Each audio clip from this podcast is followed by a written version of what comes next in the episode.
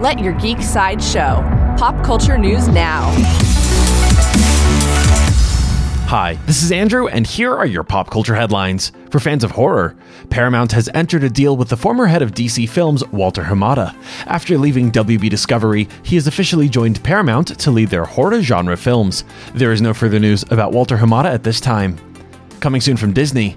According to The Hollywood Reporter, Disney is set to make a new addition to their Princess Diaries series. Adrita Mukherjee, known for working on Reacher and Quantum Leap, will pen the script. Deborah Martin Chase will return to produce the project. It's unclear whether or not Anne Hathaway will reprise her role at this time, but the outlet reports that it will be a continuation of the previous films, not a reboot. For fans of video games, in an interview with Collider, director Francis Lawrence shared an update about Netflix's Bioshock film.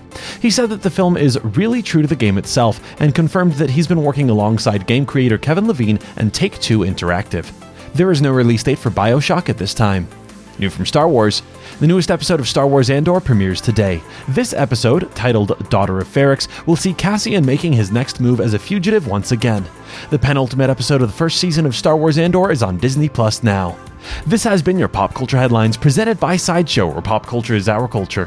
For any more ad free pop culture news and content, go to sideshow.com forward slash geek. Thanks for listening, and don't forget to let your geek side show.